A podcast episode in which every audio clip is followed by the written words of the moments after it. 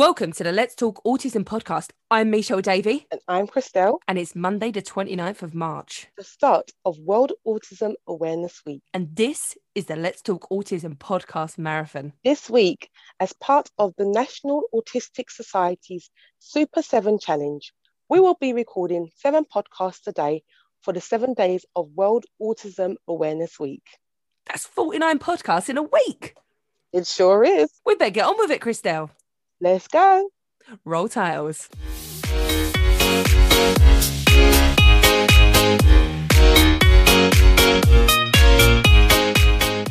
Very excited to welcome back Sia onto the podcast and marathon. Hiya! Hi, girls. Hello, hello, hello. we are so excited to have you back on because you were one of our favorite episodes because you came on we knew nothing about this and it blew our minds didn't it christelle It and did. made a lot of things make sense to us as well because Oh, really? on- yeah definitely because you come on and spoke to us about ARFIDs didn't you Yes, so I tell did. us again what is ARFIDs and what does your life look like on a daily basis Um, so, ARFID is avoidant restrictive food intake disorder. Um, I have to say, actually, since well during lockdown, I've noticed there's been a little bit more publicity and a little bit more awareness. There was a program a little while back about fussy eaters, and they covered that topic, which was great. And if anyone saw that, um, you would have seen that it's not just a fussy eater, it is really extreme. So I can only kind of comment from my family's point of view. So Zeki has an ARFID diagnosis, and his eating literally consists of just um, crunchy food, mainly being the Dairy Dunkers. Um, I, I, I have found though, when I speak to other parents with their children who have the diagnosis, some, there's something about Dairy Dunkers. I don't know if it's the crunching, there's a sensory input to it. A lot of them favour the Dairy Dunkers, but his diet is so limited. So he literally just survives on those and um, one brand of water. And then we have to panic when anything changes, like packaging or the or the bottle top, or you know, they've changed the Dairy because They're moving away from a foil rippy thing to Yeah. a plastic thing now, and that's just like, oh, okay, how do you take that off without seeing the cheese dip? Because that just freaks him out. So yeah, that's kind of like what ARFID is also like doesn't he doesn't eat the cheese dip No, no cheese dip. Just the crackers. We we call them crackers, and he'll say like he'll ask for crackers, or you know, the fridge is i- i- it's laid out so like the bottom shelf is his shelf, so it's his waters and his crackers, and he'll just go and he'll he can eat anywhere between. 18 to like 24 packets a day of Dairy Dunkers. a day Yeah, 'cause that's all he eats. That's all he eats. Yeah. That's breakfast, lunch, and dinner. You might get the occasional, oh, I'll have a chocolate brioche, or Mm. that he calls that a sandwich, a chocolate chip brioche. But brioche. that that's not every day. Every day Yeah. is just crackers, crackers, crackers. And I that think that's one thing that stuck with me from our last conversation is that the brand loyalty. that yeah, for about them. sure. Yeah, that they're very, very brand loyal. i think And you should just get them for free from Dairylea You should be sponsored by them. I keep. I know I should be sponsored. I should be. I, I keep a lot of them in, in business. Um, yes. You know, it's it was really hard at the start of lockdown when they put those Mm. restrictions on, like no more than three items, and you're like, Yeah. one minute, that means I've got to come back out to the shop five, six times. But I am that nutty lady at the supermarket. I mean, I post pictures on my Instagram of like when I've done my Dairylea Dunker Mm. um, run, and you literally see piles and piles, and they laugh at me at the shops. They know me locally now; they know what he's about. But yeah. yeah, I'm the I'm the nutty Dairylea Dunker woman. And we also spoke about the diet side of it in terms of Mhm. you've seen dietitian, Yeah. and it's not something that is currently harming him, is it? So he had some blood works recently um, because of his um, touched on another subject, his hypermobility. So he gets like the unexplained limps and the painful walking, and they wanted to just rule out it was nothing to do internally with like missing vital nutritions or vitamins. So we had a whole load of blood works done, and they said, "Go away, we'll give you a call."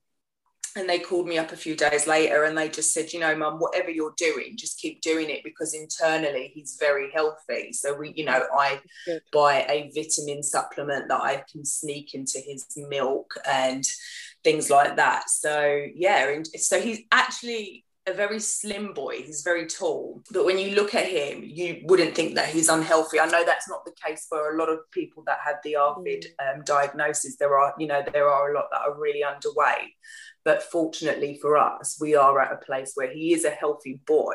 He's just not eating food, Yeah. if that makes sense. That sounds It so weird. When you say it it to people, when was the last time he ate food? And you say three years ago, they're like, what?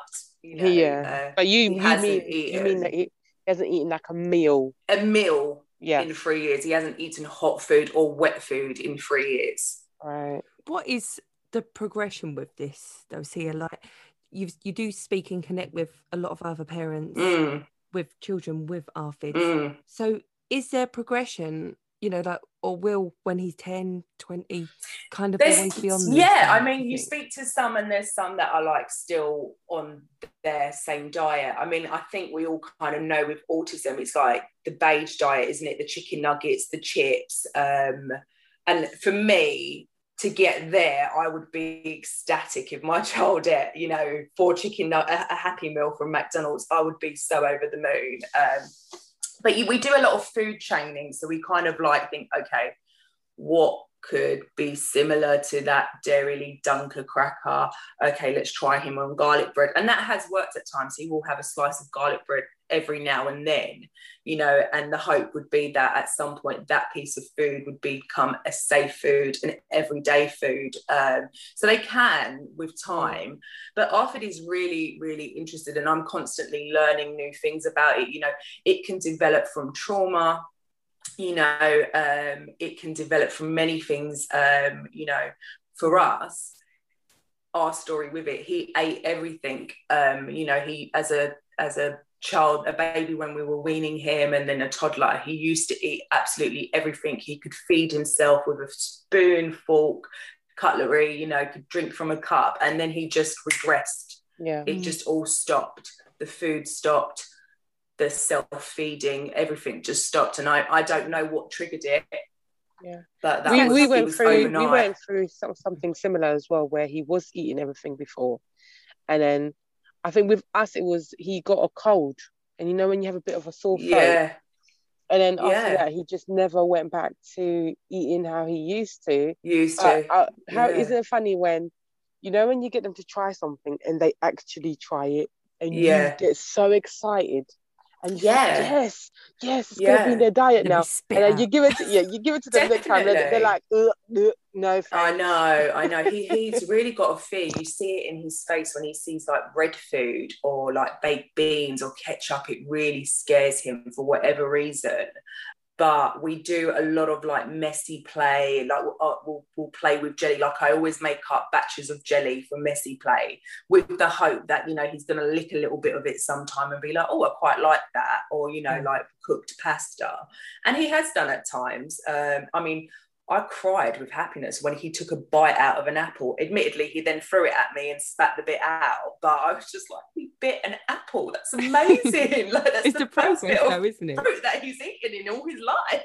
Like, you know, Yeah. it sounds pathetic, but No, it's just a, s- it's it's a stress on another level that I think unless you have like some kind of unless you're living it, um, you know, you don't get it. Or you have or you understand that you know you can start to see where a child's diet is. You, you become concerned about what they're eating. You don't you really don't understand you know the stresses of it. Because for me everyone says well what's the biggest thing with Zeki's autism? And I'm like it's the eating for me. The Mm. behaviors you know the PDA the demanding stuff of me that I can kind of take it. It's the food that gets me really. It keeps me awake at night you know Oh, we'll have to have you back on, Sia, and, and talk to us I'd love again to in uh, more depth for a longer episode because it was such a popular episode, and I think so many people related to it. You know, because it is and, amazing you know, we've got the beige food, but you know, to this is this is the whole awareness isn't it this is Yeah. why we have to raise awareness on on everything on the spectrum because you know if we can just help what i always say if we can just help one person then it's amazing because i i knew nothing of autism or eating or behaviors you know and from your podcast i've learned a lot as well yeah. um the pda ones are just like yeah that's my child like I, am hearing this. This is my child. Yeah, and then you can go and speak to a professional. So it's amazing what you girls do as well. So oh, thank you. Oh, thank you. Oh, thanks. Yeah, we wish you all the best and uh, speak Amazing. to you again very soon. Thank you. Bye. Bye.